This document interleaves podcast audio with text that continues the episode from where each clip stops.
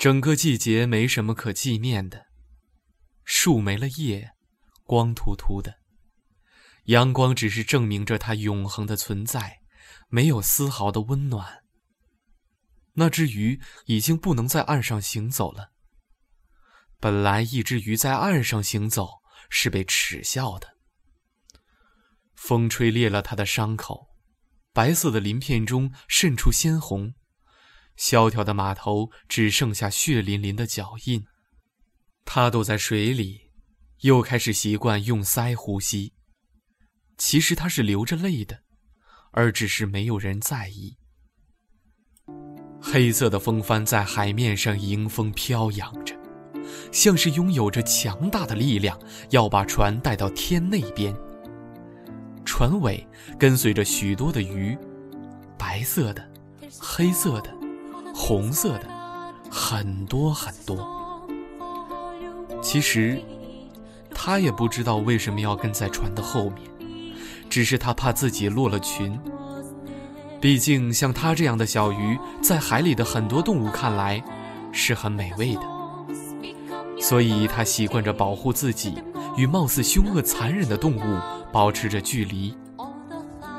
海底的生活是一成不变的。海底是分不清黑夜和白天的。对于一只曾经在岸上行走过的鱼，它心底却是想区分黑夜和白天的。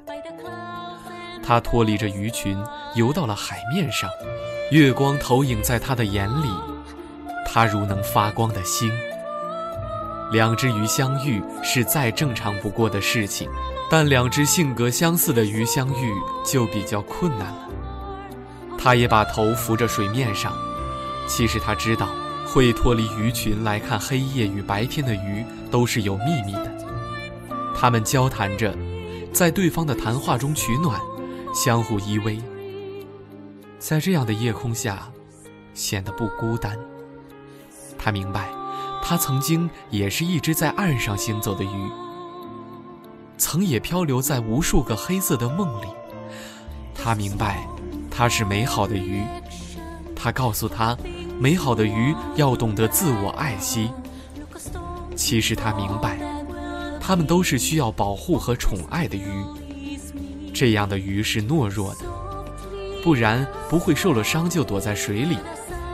其实他们都明白，对方给予不了自己要的关怀和温暖，而却还是在乎着和自己相似的对方，但却又能怎样？毕竟。只是相似罢了。又是一场大雨落在海面上。这样的天气，海上的船总是特别的寂寞，他们却不得不相互的游离开。若长时间的依偎成了依赖，难免受到伤害。他们毕竟都是曾经在岸上行走的鱼，这样的鱼都是因为受了伤害，才逃到水里的。两只鱼又各自继续着自己的生活。也许某天，这两只鱼都会踏着明亮的脚步回到岸上，因为这两只鱼虽然懦弱，但却从骨子里坚强着。对幸福，对明媚，都充满着无数的向往。